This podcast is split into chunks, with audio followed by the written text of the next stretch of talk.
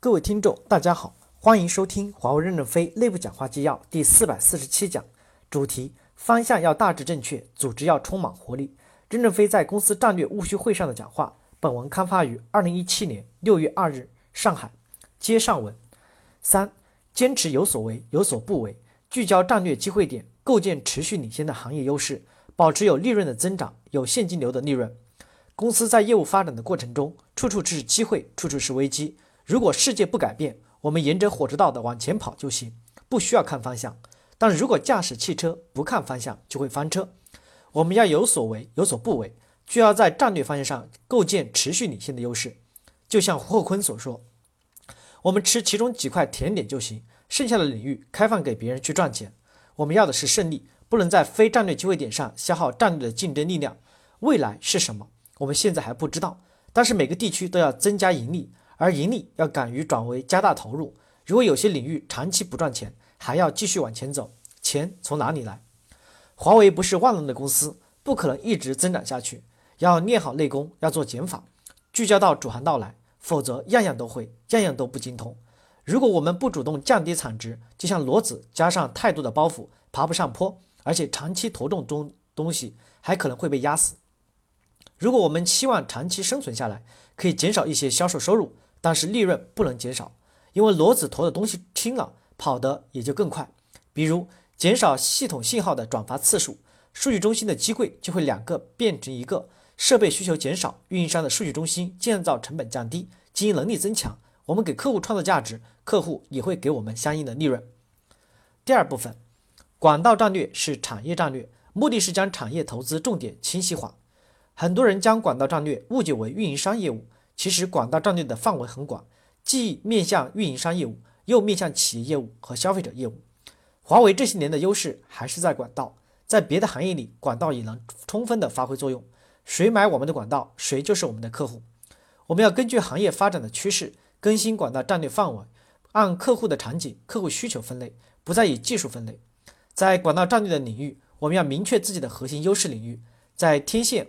光数据通信上要持续的领先，在数学的核心算法的基础上，通过和物理化学上的领先的伙伴进行合作，开放创新，构建性能和成本的长期竞争优势。我们要增加物理学、化学的高端人才，掌握相关的能力，应用到产品与解决方案中，而不是大规模的投入物理学、化学材料的基础的研发本身。一、运营商业务，正确理解客户需求，面对未来加大投入。将运营商解决方案做深做透。二、企业业务纵深纵向发展，横向扩张，在行动中积累能力，在过程中及时的优化和调整，聚焦在自己明白的少数领域。三、消费者业务走向更加的开放，首先将通信功能做到最好。第一小点，终端应该把通信功能做到全世界最好，因为我们最明白从系统到终端的连接，而苹果公司没有系统设备。爱立信没有终端，现在大多数人通过通信功能上网，要求带宽宽、上网快，游戏功能并非要固化在手机上。第二小点，终端还要走向更加的开放。我们面对的客户是多姿多彩的，我们应有理解他们的能力。当然，平台还是理工男优势的机会点，深入钻研进去，少平台化，越做越好，越做越精。平台为应用层的人增强支持。第三部分。未来三到五年，服务要逐步走向数字化和智能化。华为在电信行业的经验是我们不可替代的财富。一万亿美金的网络存量是我们的优势。要拥抱智能时代的趋势，利用先进的技术手段，逐步走向数字化和智能化。一，第一阶段借助机器学习和人工智能提升内部效率，将重复性的劳动变成智能劳动自动化。第一，服务要优化，通过智能化高效管理，使复杂的管理科学化和自动化。第二。网规网优要利用最先进的手段，要敢于使用卫星、遥感、遥测。GTS 是个系统工程，应该广泛的引进一些学统计、系统工程、控制论的高端人才。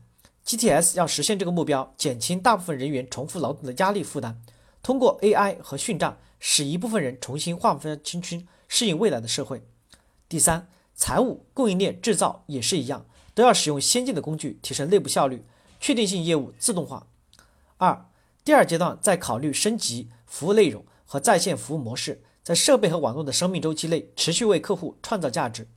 全世界只有两到三家公司拥有庞大的存量基础设施网络。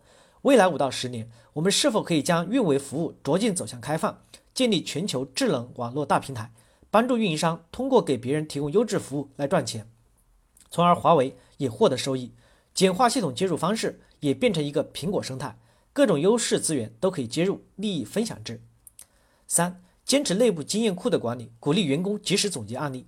GTS 要坚持总结案例，挑选出有价值的案例，也可以给案例付费。内部管理的经验库不仅有利于培养新员工，善如总结经验，其实对自身的进步也有好处。友商思科的学习材料大多数放在网上，其实就是收集了很多的案例。这种做法值得华为学习。我们的经验积累是在实验中产生的，没有一个公司有这么综合全面的实践条件。产品的经验案例积累多了，就是不可替代的优势。我们把脚本综合归纳起来，循环深化，就跟华大的教案一样，逐渐成为不可替代的脚本。GTS 要把这点做好，让别人使用我们设备时有安全感。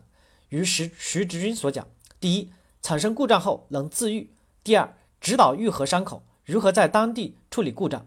当然，我们的设备要尽量做到生命周期内免维护。如果终端能做到免维护，那就相当于在用电路板印钞票。感谢大家的收听，敬请期待下一讲内容。